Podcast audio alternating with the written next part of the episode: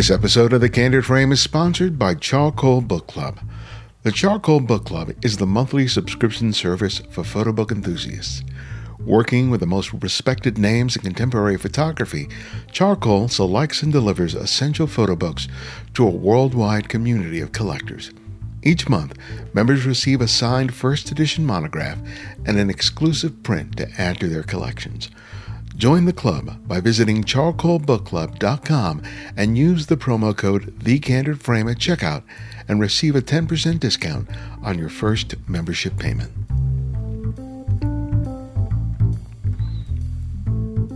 Over the past year, I've been teaching online workshops that focus on people using their own lives, their own experiences, to create a body of work. Though turning a lens on yourself and your life invites anxiety and insecurity, I've witnessed amazing photographs being created. There is a raw genuineness that the best of this work possesses, despite the fact that it may not follow all the traditional rules of photography.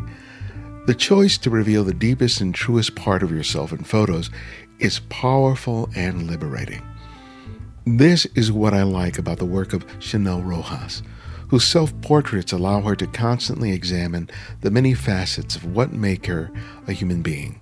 Beyond the confines of titles such as woman, black, wife, or mother, her work comes from a personal and intimate place, resulting in photographs that are both beautiful and honest. This is Ibarionex, and welcome back to the Candid Frame.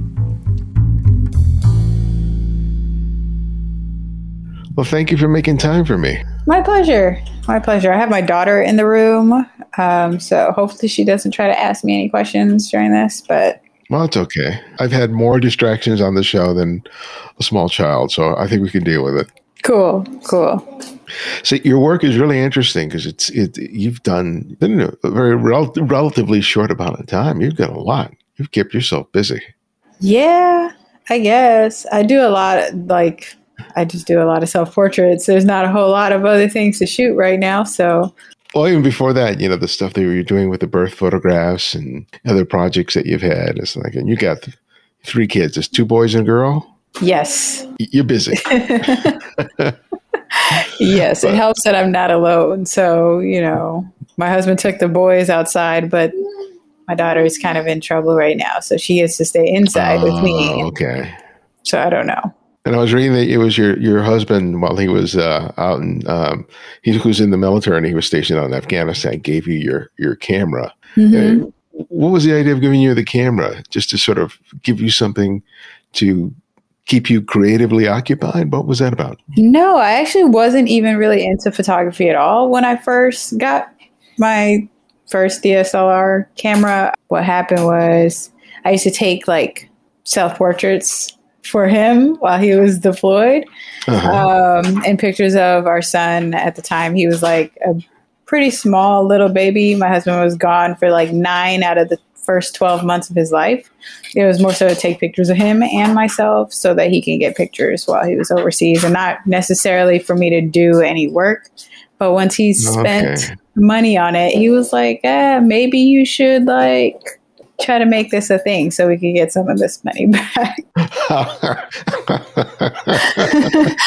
thinking, thinking from a practical point of view, I get right, that. exactly. So when when did these self portraits start turning into something that you know you were just doing for your family and that started having more you know more weight to them um that's a good question i feel like i started kind of doing a little bit more creative type stuff when we were living in colorado so probably like 2013 2014 ish mm-hmm. i did one where it was like planting a seed or something like that and it was like I had like dirt in my hands and a cloud over the thing, and it had like a little sprout that I had attempted to grow, which died. I'm actually not very great at plants. I love them, but they don't last very long. But I was just trying to give that feeling of like what we water, it will grow type thing. Mm-hmm. And uh, around the same time, I did a really deep self portrait, I guess you could say. my husband came home one day and he was like, What are you doing? Because I had moved all the furniture in the living room. I just had this one orange chair in there and there was pieces of magazine like all over the floor and a piece hanging from the ceiling. And he was like, I just hope you clean that up afterwards because it looks like a lot of mess. And I'm like, I got it. I got it. It's fine. But what it was was I was doing a a, a self portrait called False Ideal.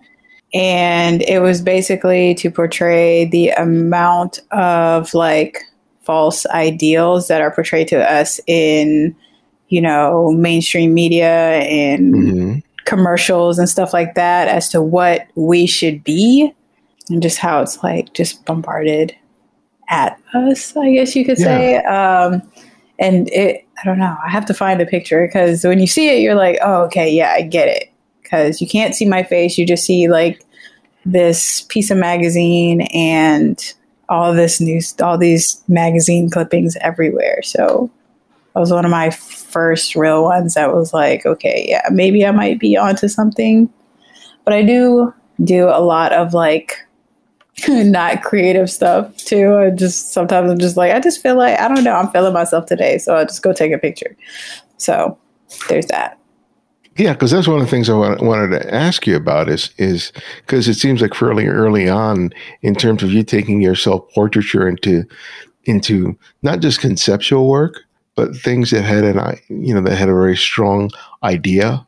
Because mm-hmm. you know, so much of what we see that I see there's a good percentage of it that seems to be inspired more by vanity and sort mm-hmm. of creating an illusion of self. Mm-hmm. Are other ones that are so much more conceptual in terms of the, the, the setup, the costuming, and then there's work like like yours that I've seen in several of your images, where you're really thinking about addressing, you know, ideas of uh, you know, uh, of race, identity, of you know, motherhood, sexuality, you know, uh, that doesn't immediately come come come to a lot of people end up picking a camera and using themselves a, as a subject. Where were you taking the inspiration to do that? Were you taking a cue from work that you had seen elsewhere, or did that just was that just the direction you naturally started expressing yourself in? Once I started doing more of my identity type work, it was kind of after I decided that I am black. You know what I mean? I, I know it's weird to say, right? But growing up as a Trinidadian born, I guess you could say now American, because that's mm-hmm. where I grew up, was in America. I never considered myself black until I became like a late high schooler. Yeah. um, is when I was like, yeah, I actually I'm I'm black. I always used to consider myself as Trinidadian, and that was it. And that was like apparently in my head for a long time. It couldn't be. I couldn't be a black Trinidadian. You know what I mean? And it was after I kind of like realized that, and it was more so embracing it in my mid 20s, I guess you could say. That's kind of when I started using that knowledge and my voice and my art to kind of speak out more about the things that kind of impact me directly and impact my kids and my husband. A lot of the a lot of the work it, comes from like feelings and thoughts in my head. You know what I mean? I might get inspired by something or but for most of the part it's coming from whatever is going on in here. Yeah. No, but I could, your statement in terms of filing, you know, making the decision to sort of identify as black, I completely get. Um, my parents are from Dominican Republic, so we got mm-hmm. those same Caribbean roots. And you know, when I was coming up, I didn't identify as African American because I didn't have that legacy of that history, mm-hmm. right? So it's just like, well, I'm not that, not- and I'm not Mexican. Yeah. And those like were the two options that you had on the list. You know, when they right. were ask you, are you black, are you white, are you Mexican, you other. I got asked and if I was, I was Haitian, and I was like, "What even is that?" Like when I was like in mm. like fifth, sixth grade, I didn't even know what Haitian was. I'm like, I just know I'm Trinidadian. I don't know. I don't think I'm Haitian. I don't know what that is. Yeah, that was my novice mind. Like, but it's so weird growing up like down here race, I guess you could say, isn't so much of an issue. I mean, it is, but it isn't at the same you, time. By, by where, where I'm in you? Trinidad currently. Okay. Right now. We're probably going to be leaving here soon. I've been here for the past year and some change. Uh, just wanted my kids to kind of like be able to experience where I was born. And we have a lot of family out here. So that was a big thing to kind of have them exposed to half of their culture, you know. So we moved on here. But being here, it's so night and day from in the States. Here, you'll be hard pressed to see somebody who looks white. Yeah. Which is like mind blowing for somebody who grew up in like a more suburban county of Florida. It's it's a stark difference between what you see. How old were you when you left Trinidad and first came to the United States? I think I was like three or four when we left okay. Trinidad, but we didn't come to the States directly because my dad was also military. So we went to Germany first. It was just easier for us to be able to get to Germany versus the States at that time.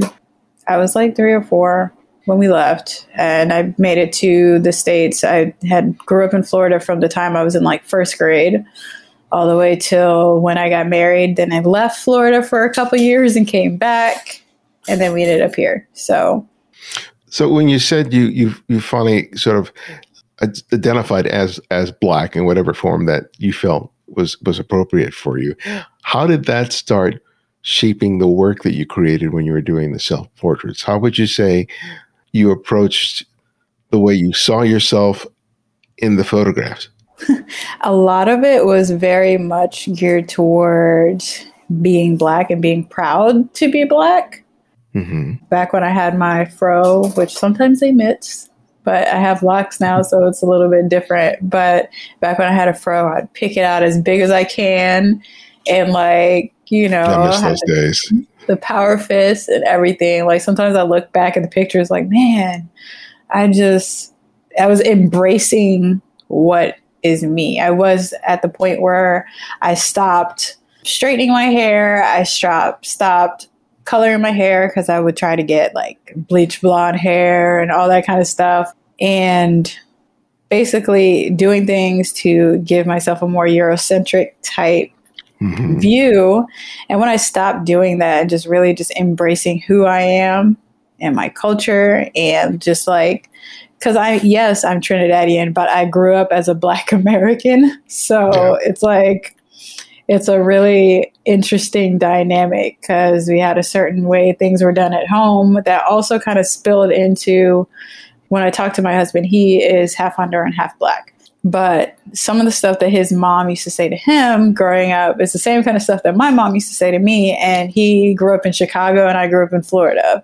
And it's like completely different backgrounds. His mom is black and he that's who he spent most of his time with. So it was just like I found it so interesting the dynamics like though we like came from these two different cultures like somehow we ended up having very similar type yeah. upbringings.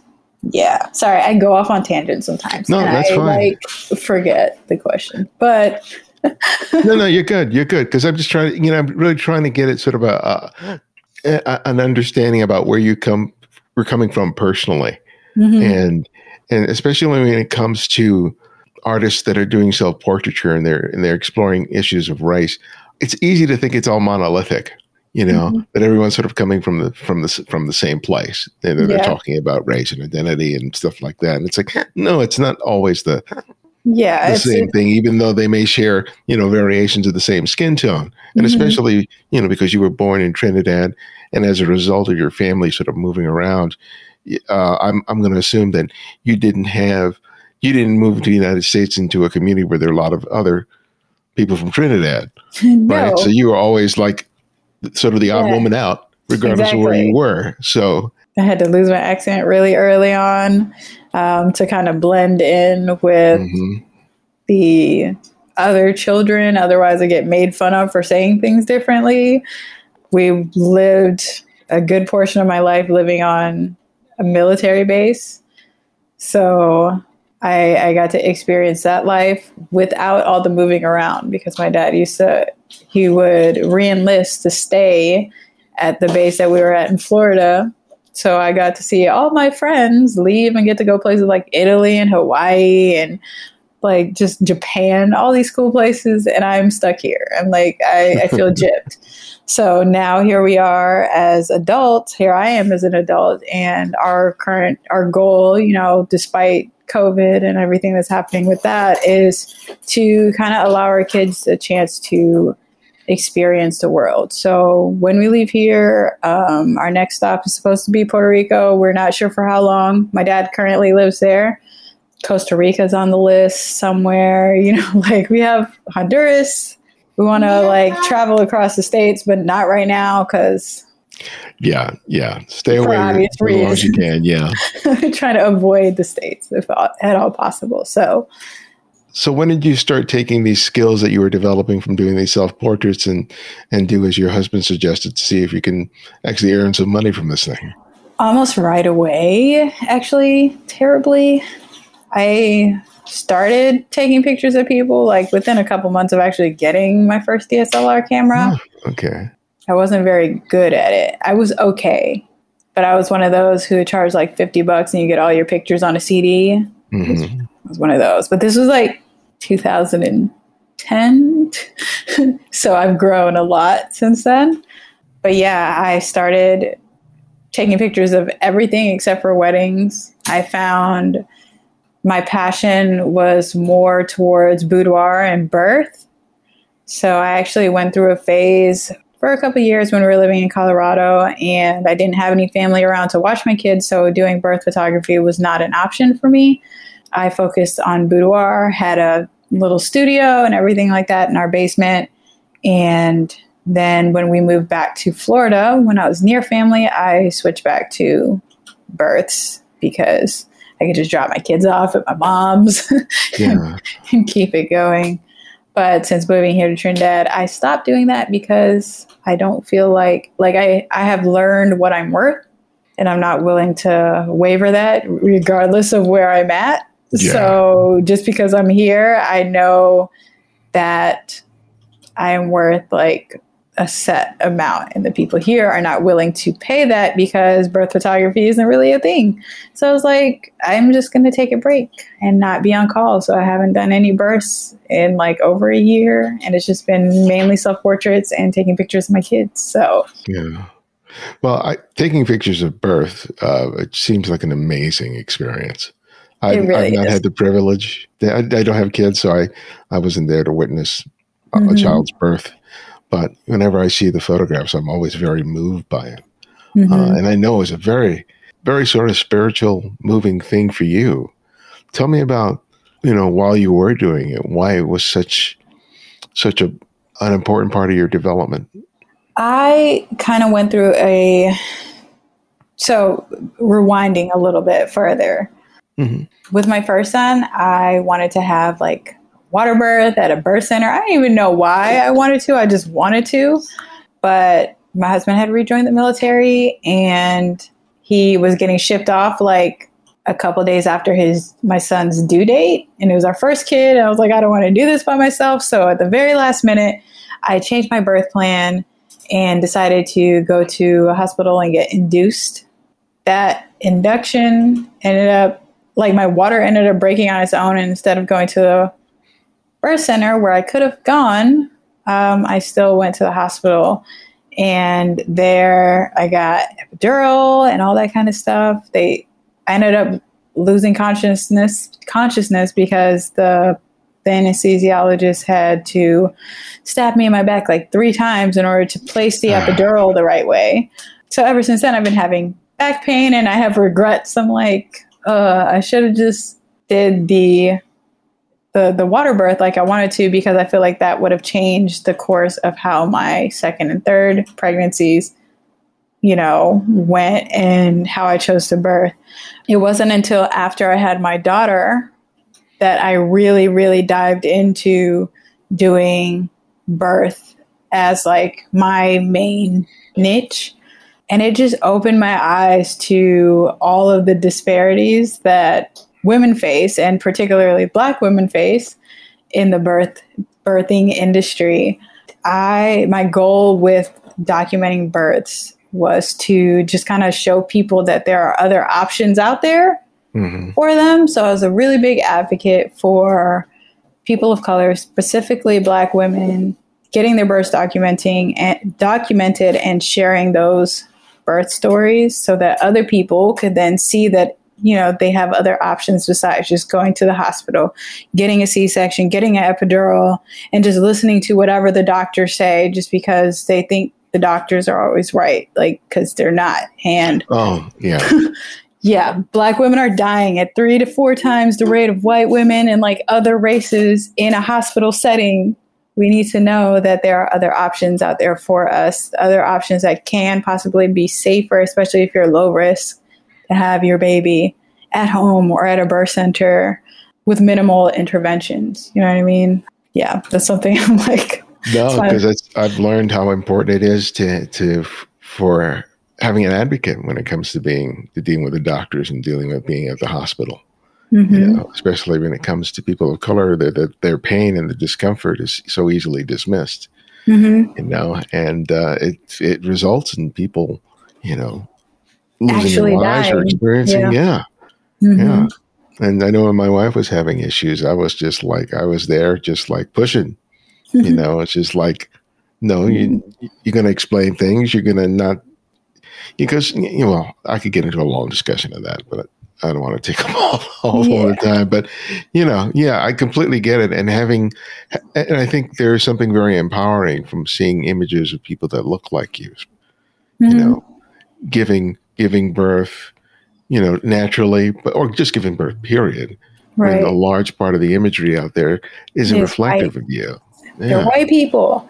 Like, I feel like my voice, especially when it came to the birth industry and stuff like that, it actually became a thing like people actually started listening i feel like to what i had to say back in like 2000 and i want to say it was like maybe 17 mm-hmm. or so when i decided that i was going to change my logo I, I bring up my husband a lot because he's like he's in my circle of influence you can say and okay. he does have a lot of input when i do certain things like whether it be good or bad but i remember I design logos as well. So I was like, my business name was Dear Little One. And my husband really liked the logo that I had. He was like, yeah, that's marketable. You could put that on like, you know, shirts and all mm-hmm. this kind of stuff. And I was like, yeah, cool. But after a while, I didn't like the logo anymore. It was just text that said Dear Little One. It had a little watercolor splash behind it. It was like this kind of whack. And I feel like um, that was when I was like really coming into myself. I was like, I feel like I want this logo to represent me. So I actually changed my logo to a black woman holding a baby, which is not very often that you see like black people in logos, especially in the photography industry. Like you don't mm. really see that. So like, yeah, that's what I want to do. And I told him, and he was like, I don't. He was like, I like the logo, but I don't know if that's going to be a good idea because you're going to like alienate most of the people that hire you for births. And I'm like, I don't care. Like, if they don't like it, then they shouldn't be working with me anyways, because if this person in this logo represents me, if they have a problem with the logo, then they're going to have a problem with me, and they probably shouldn't be working with me anyways. And he's just like, oh, okay, well, do what you're going to do. You're going to do it anyways. I'm like, yep. And I did. and that was one of the few times, because a lot of times he's right. But that was one of the few times he had to eat his words because after I changed my logo and I told people my why, why it changed to what it did, that just kind of like propelled me into like a spotlight that I actually wasn't quite ready for. Wow. I was like, okay. And then I started booking more births simply, and I felt like it was simply because I decided to stand in my truth and like, you know, just speak up for what I believed in regardless yeah. of whose feathers got ruffled. I I don't know. It was a very empowering time. I've kind of simmered down a little bit lately, like a little bit, just a little bit. I, I've just I've kind of shifted focus. Not really. away from like activism type stuff, but just there's I feel I almost feel like there's so many people, like enough people out there telling you that Black Lives Matter mm-hmm. that like you see me, you see my page, you see I'm very unapologetically like I am black and I don't care. Um, I don't need to go around continually saying that Black Lives Matter for you to see that I'm showing you yeah. that. You know what I mean? Like because I've been saying it before it was cool to say. Like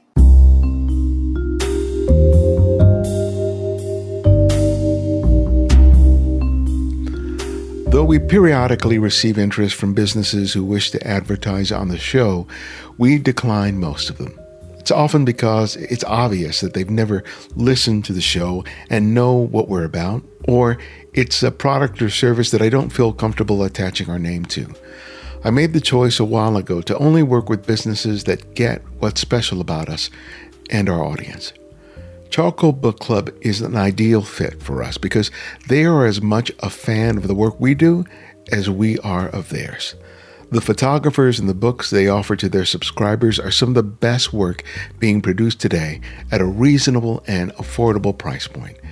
And when you support Charcoal, you are supporting the work we do here at TCF. Charcoal Book Club curates and offers books from great contemporary photographers. And when you become a member, each month you'll receive a copy of a new book and a collectible print to add to your collection.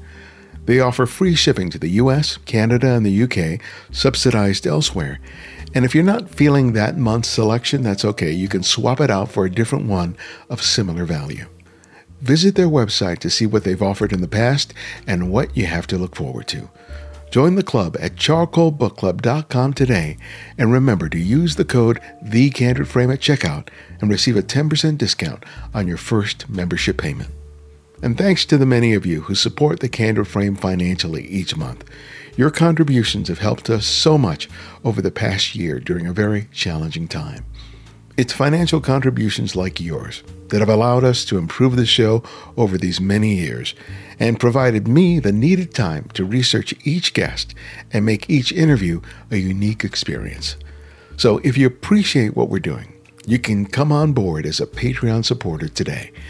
You can do that with contributions of $5, $10, $20 or more a month by visiting patreon.com forward slash the candid frame. Just $5 a month makes a huge difference.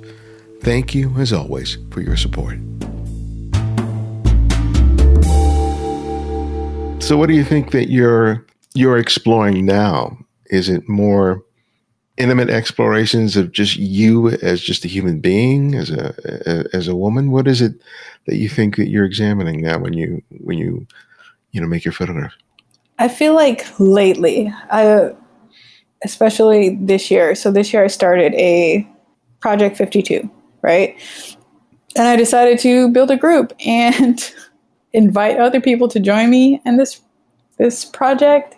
We've been having weekly themes, and I've decided to kind of step into more of a creative realm, kind of like what I used to do back in like 2013, 2014, where I did more creative type edits where I just kind of made things look as if they, I don't know, like the cloud thing that I had told you about with the yeah, plant uh-huh. and how I had a cloud or whatever. But I've been kind of exploring more creative type stuff. So I started a Zodiac project recently. I'm on Pisces, I guess, is next. Yes. So I'm doing okay. more I'm doing more creative edits and just kind of figuring out ways that I can kind of stretch my creativity and take my self portraits to another level. You know what I mean? So I know how to do really cool perspectives. I know how to get really good glamour and portrait shots. I've been through the whole boudoir phase. Anytime my husband has been deployed, I go through a whole boudoir phase. Was mostly that kind of photos that I take that nobody ever really sees. and right now, I feel like 2021. I've been on this like kind of journey of just creativity and just allowing these ideas in my head to kind of flow out and just be like reality. Right. So it's been interesting so far. I've been consistent.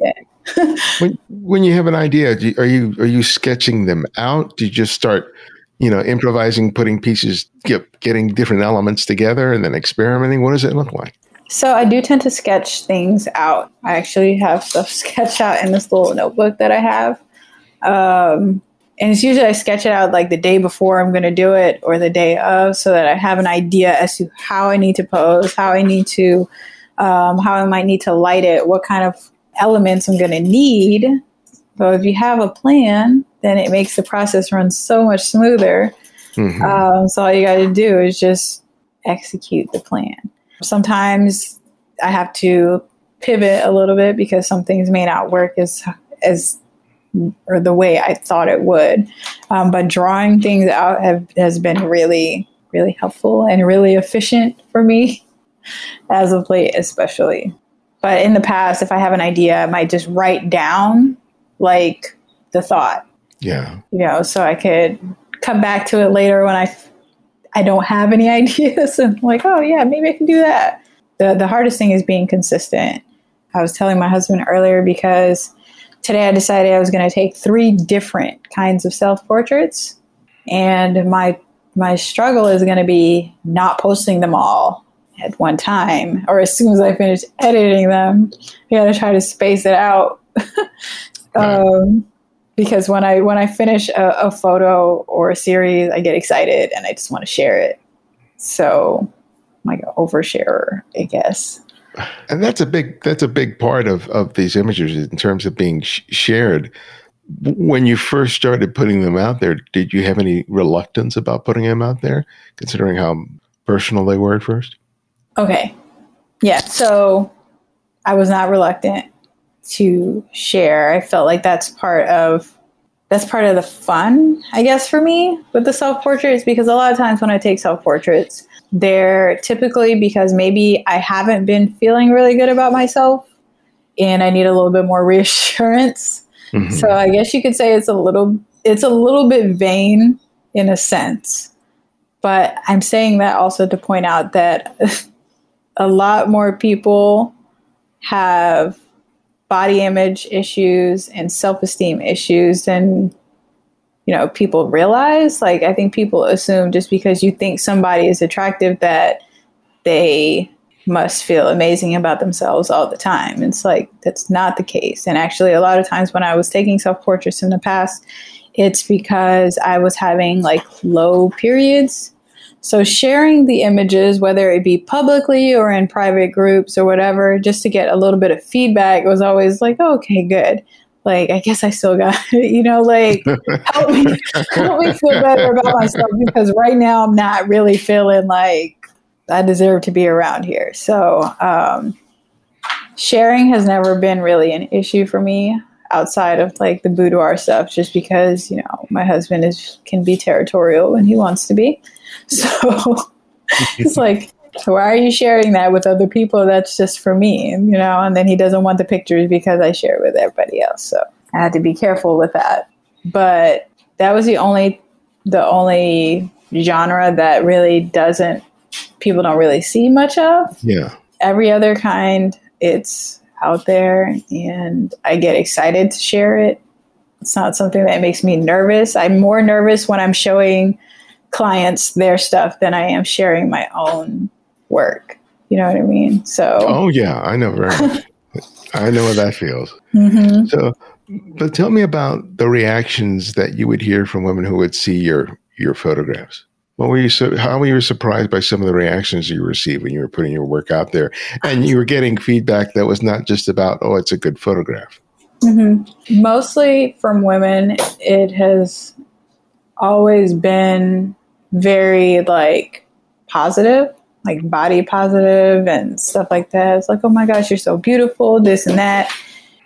I would get sometimes how people would, and it would it just make me sad that they would like kind of take shots at themselves when they were mm. trying to like comment on my photo, where it's like, oh, if I were to do that, then I would look like X, Y, Z, and it's like it, you could just try it you know what I mean? Like it just feels good to like just do it. You know what I mean? Like, yeah, when I share pictures, I do appreciate the comments and stuff like that. But first and foremost, I do, I do it for myself because in the moment of actually taking the pictures, it really does help to like boost the confidence and boost like when like I don't know, just boost how you feel about yourself when you get the, the picture up on the computer. Like, okay, okay.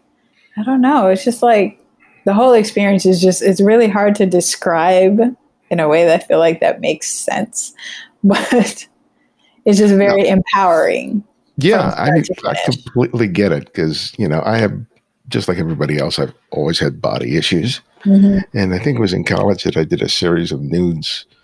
And it was in, I think what, what uh, served as the impetus. It's just I was just so tired of of of not liking what I look like, mm-hmm. you know. And so I didn't have digital, and you know, I just like got put a roll of film on the camera and just mm-hmm. did a variety of different poses, and you know, and I still got them somewhere around here, you know. And it was just like, and at that moment, it just felt like I just didn't want to be ashamed anymore. Right. And so, just as a result of making the photographs, even if I didn't share them or post them or do anything like that, it was just the act of just saying, I'm not going to let these feelings sort of dictate um, what I can and can't can't do or how I should or can't show myself. I'm trying to do a series of self portraits right now.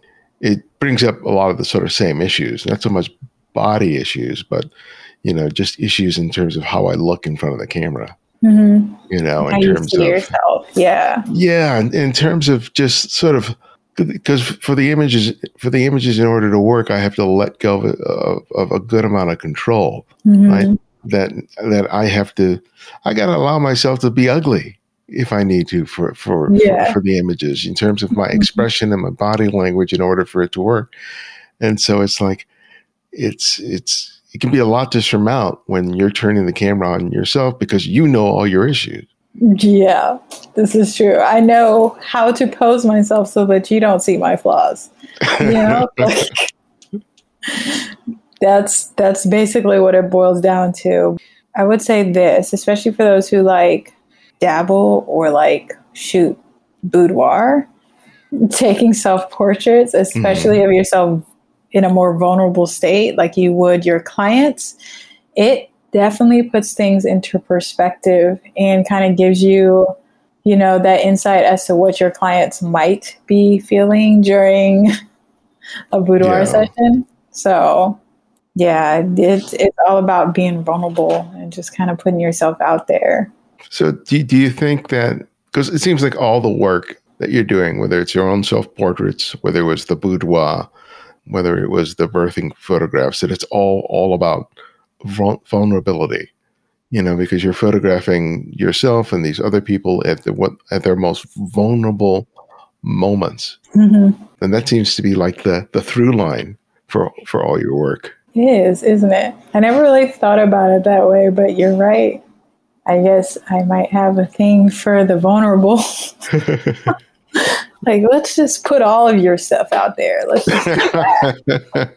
But you should like totally join the the self-portrait group though because it we talk more than just about self-portraits. I try to drop little nuggets in there and just kind of like be encouraging. And it has so many people in there who like don't even know where to start um, yeah. They're just like, I, am interested in learning to do self portraits, and I'm just here. I don't know what to do. You know, we have weekly challenges and prizes because I was like, we got to figure out a way to get more people involved. We can't be having like three people contributing to this weekly project, but it's it's really good. It's really good. You should join us. So, yeah, I'll get get me the info, and I'll I'll, I'll see about. It. Yeah. But but tell me about you know, the fact that you you do this, you know, on a fairly regular and consistent basis, do those feelings still come up, even though you've produced so much work? And and how do you surmount them when they do? Um, they do sometimes, and when they do, like for instance, for De- December, I took maybe like one set of self portraits for the whole of December, and it was at the beginning of the month because I just was not like my heart wasn't in it. This I don't know. And I don't like uh, now, especially since I've been doing this weekly project and since I'm leading it, I feel like I'm obligated to actually like produce things every week. I just kind of go by what I'm feeling that day, how I lay out my schedule because I do homeschool, I do have logo clients and manage a house and do my self portraits and all this other stuff. Because I do all that, I have specific days of the week where I don't take on any client work. I do, I work on things for myself.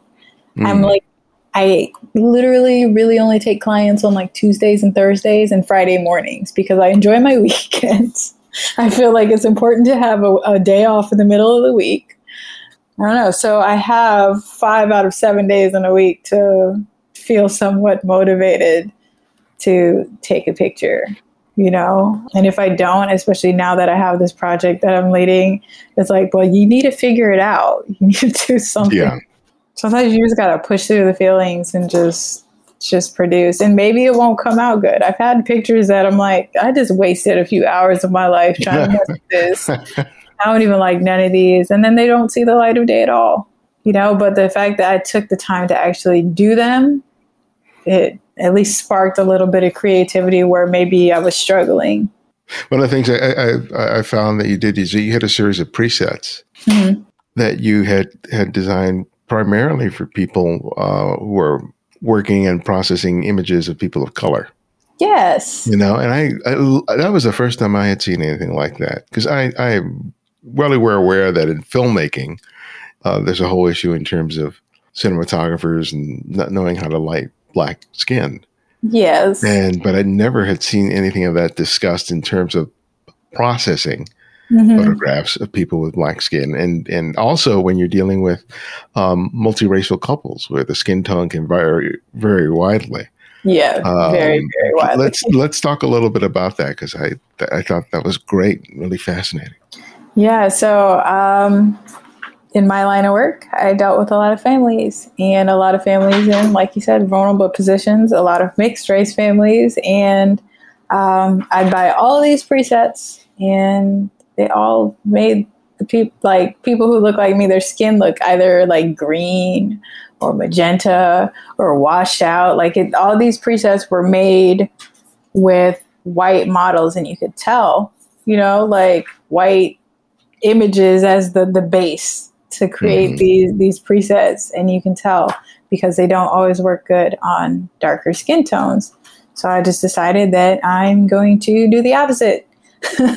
I'm going to focus on the darker skin tones when I was creating the presets and the beauty of doing that. And this is like super profound, I guess, because the beauty of focusing on people of color, beauty of focusing on the darker skin tones is when you fix those, when you you know, give those the extra attention that they need, it automatically works well for the lighter skin tones too. So like, I was like, that was something that I was like, okay, so really we should have been doing this all along. We should have been focusing on the melanin and then everything else just kind of falls into place. So that was fun. It was a lot of work, by the way. I, I, I can only imagine. Yeah, yeah. I saw how many presets you had in there. It's like, that's a lot of time. It's a lot of work. And then I had to do a video for it too. I was like, do I have to? do I have to do a video? I didn't want to, but um, yeah, the presets are on Meridian, part of Looks Like Film, and it's really cool being able to partner with them and put something out there to a crowd of people who might not realize that they might have an editing problem. So that's very cool. Mm-hmm. Well, my last question that I ask each guest is I ask them to recommend another photographer for our listeners to check out and explore. And it can be anyone, someone you've long admired or someone you've recently discovered. So, who would that one photographer be and why? Oh, this is so hard because I have like a couple people in my head, like right off the bat. Um, so I guess I'll just say the first person in my head is going to be Toni Black. She does self portraits as well, but she is an intimate photographer. She is very outspoken and um, it's something about her energy that just kind of like makes you want to like rock with her. Like Mm. So I, I definitely feel like she would be a good person to have on your show. Cool. And and on top of that, of course, her work is beautiful as well. So, but just her soul is just somebody you need to like have in your life. So Oh, that sounds good. yeah, Well, Chinelle, thank you so much. I really enjoyed uh, having a chance to talk with you. yes, it's been a pleasure. It's been a pleasure. Sorry if I'm a little weird sometimes. Weird is good. talk- Weird I is don't good. talk to like other like adults very often. So when I do, I'm like, what do I do? Like, what do I say? How do I act? Did I even answer your question?